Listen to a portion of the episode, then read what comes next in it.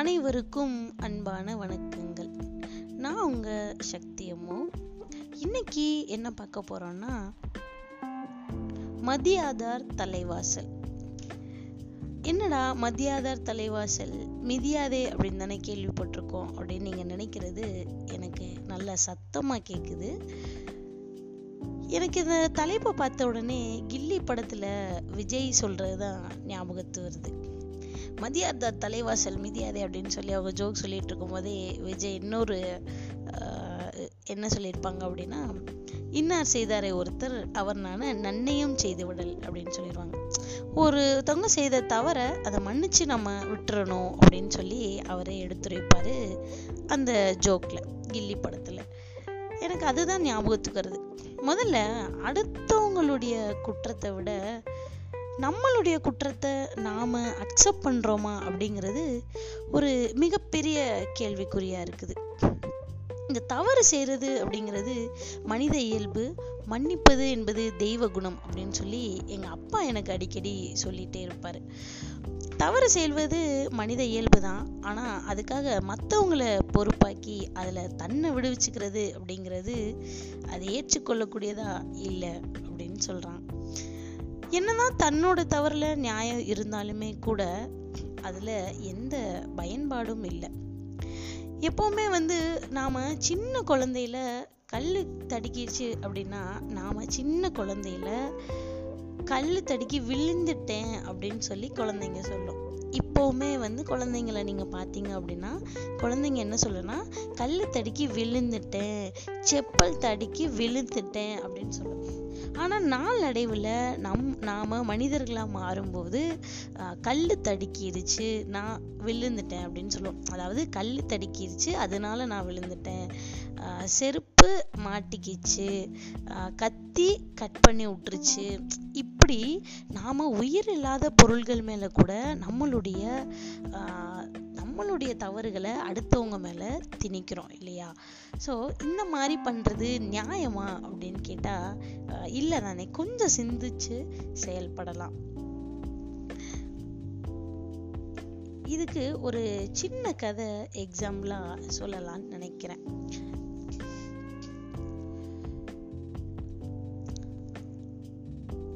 திரு அப்துல் கலாம் அவர்கள் சந்திராயன் டூ விண்கலத்தை இயற்றிய போது விண்கலம்ல ஏதோ பழுதடைஞ்சிருக்கு. பட் அதுக்கு திரு அப்துல் கலாம் அவர்கள் தாமாகவே முன் வந்து இது என்னால தான் தவறு நடந்தது அப்படின்னு சொல்லி டைரக்டா பதில் சொல்றாரு. அதே மாதிரி தான் இது வந்து தவறு நடக்கும்போது தாமாக முன் வந்து சொல்றது. இதே வந்து எம் எஸ் தோனி அவர்கள் எடுத்துக்கிட்டோம் அப்படின்னா அவர் எப்போவுமே டீம் ஜெயிச்ச உடனே பின்னாடி போய் நின்றுருவாரு அவர் எப்போவுமே வந்து அந்த போஸ்டர்லேயோ எதுலேயுமே வந்து முன்னாடி கப்பு வாங்கின மாதிரி நிற்க மாட்டார். ஸோ வெற்றி அப்படிங்கிறது அணிகளுக்கு தான் தோல்வி அப்படிங்கிறது நம்ம நாமே எடுத்துக்கணும் அப்படிங்கிறது இது மூலமாக தெரிஞ்சுக்கலாம். இது வந்து ஒரு சம்பவம்.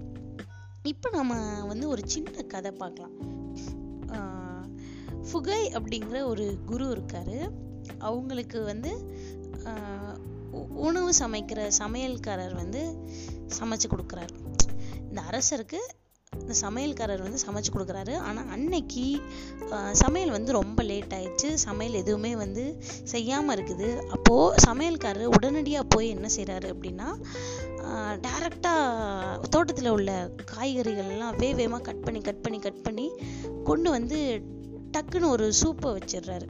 ஸோ நம்ம எல்லாருமே செய்வோம் இல்லையா? கிச்சனில் வந்து எதுவுமே இல்லை அப்படின்னா டக்குன்னு ஒரு சாம்பாரோ இல்லை குழம்போ டக்கு என்ன ஈஸியாக செய்ய முடியுதோ நம்ம டூ மினிட்ஸ் நூடுல்ஸ்கின்ற மாதிரி அவர் வந்து சூப் வச்சிடுறாரு அந்த காலத்தில். அப்படி சூப்பு வைக்கும்போது அந்த காய்கறிகளை பார்த்து நறுக்கி கழுவி இப்படியெல்லாம் செய்யாமல் அந்த தோட்டத்துலேருந்தே டபக்கு டபக்குன்னு நம்ம கட் பண்ணுறதுனால என்ன ஆயிடுது அப்படின்னா சூப்பு செஞ்சிடுறாரு. ஓரளவுக்கு கட் பண்ணியிருக்காரு. மேலே உள்ள தோள்களை வந்து கட் பண்ணி எடுத்துட்டு செஞ்சிருக்காரு. எல்லாருமே அந்த சூப்பை குடிக்கும்போது ஆஹா என்ன டேஸ்ட்டு அப்படின்னு சொல்லி எல்லாரும் ரொம்ப விரும்பி குடிக்கிறாங்க. ஆனால் இந்த புகை அப்படிங்கிற அரசர் மட்டும் குடிச்சிட்டு இருக்கும்போது இங்கே வா அப்படின்னு சொல்லி சமையல்கார கூப்பிடுறாரு. சமையல்காரருக்கு ஒரு சந்தேகம் ஆனா அவருக்கு முன்னாடியே தெரிஞ்சிருது. ஆஹ் தலையோட கட் பண்ணி அவர் சூப்பு வச்சிருக்காரு அப்படிங்கிறது அவருக்கு ஆல்ரெடி தெரிஞ்சிருக்கு.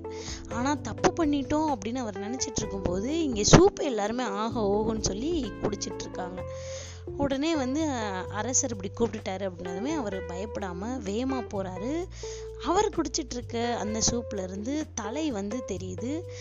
பாம்புடைய தலை வந்து இங்கே வா இது என்ன அப்படின்னு சொல்லி கேட்குறாரு டபக்குன்னு ஆஹா நஞ்சி மண்ணா அப்படின்னு சொல்லி அந்த பாம்பினுடைய தலையை சாப்பிட்றாரு இந்த சமையல்காரர். சாப்பிட்டுட்டு பேசாமல் போயிடுறாரு. ஆக இந்த சமையல்காரர் செஞ்சது தான் ரொம்ப அற்புதம் ஆகா அப்படின்னு சொன்னாங்க.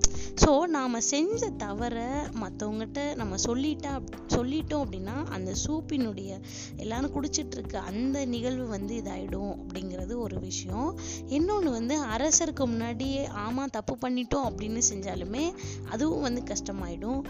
அதை காய்கறி தான் அவர் கொடுக்குறாரு அப்படிங்கிற ஆர்வக்கோளாறுல குடித்த மாதிரி சாப்பிட்ட மாதிரி அந்த சமையல்காரர் செஞ்சுட்டாரு அப்படின்னா சமையல்காரர் செஞ்சதுதான் அந்த இடத்துல ஞானி மாதிரி அவர் செயல்பட்டிருக்காரு அப்படின்னு சொல்லி ஒரு இறையன்பு சார் எழுதின எழுத்தாளர் இறையன்பு எழுதுன ஒரு கதையிலிருந்து நான் எடுத்துகிட்டு வந்து இங்கே சொல்லியிருக்கேன். ஸோ நாம செஞ்ச தப்பு நம்ம மன்னிக்க பழகிக்கணும். நாம நாம நம்ம மேல இருக்க தப்ப ஃபர்ஸ்ட் நம்ம அக்செப்ட் பண்ண பழகிட்டோம் அப்படின்னா அடுத்தவங்க செய்யற தப்பு வந்து நமக்கு ரொம்ப டைம் எடுத்துக்காது அப்படின்னு சொல்றாங்க. ஒருவரை மன்னிக்கணும் அப்படின்னா குறைந்தது ஆறு மாத காலம் ஒரு மனிதனுக்கு எடுக்குது அப்படின்னு சொல்றாங்க. அதாவது டோட்டலா அந்த தவறையே மறந்து ஃபுல்லாகவே மன்னிக்கணும் அப்படின்ற மன்னிச்சிட்டேன் அப்படின்ற ஒரு நிலைக்கு வர்றதுக்கே மனிதனுக்கு ஆறு மாத காலங்கள் எடுக்குது அப்படின்னு சொல்கிறாங்க இது வந்து ஒரு சர்வேல சொல்லப்பட்டிருக்கு. ஸோ மதியாதார் தலைவாசல் மிதியாதே அப்படிங்கிறத விட மன்னிச்சு விட்டுறலாம் எல்லாரையுமே. இணைந்து செயல்படுவோம். சிந்திப்போம். வாழ்க்கை முழுவதும் இதே வாழ்க்கையை நடத்த. நன்றி நண்பர்களே.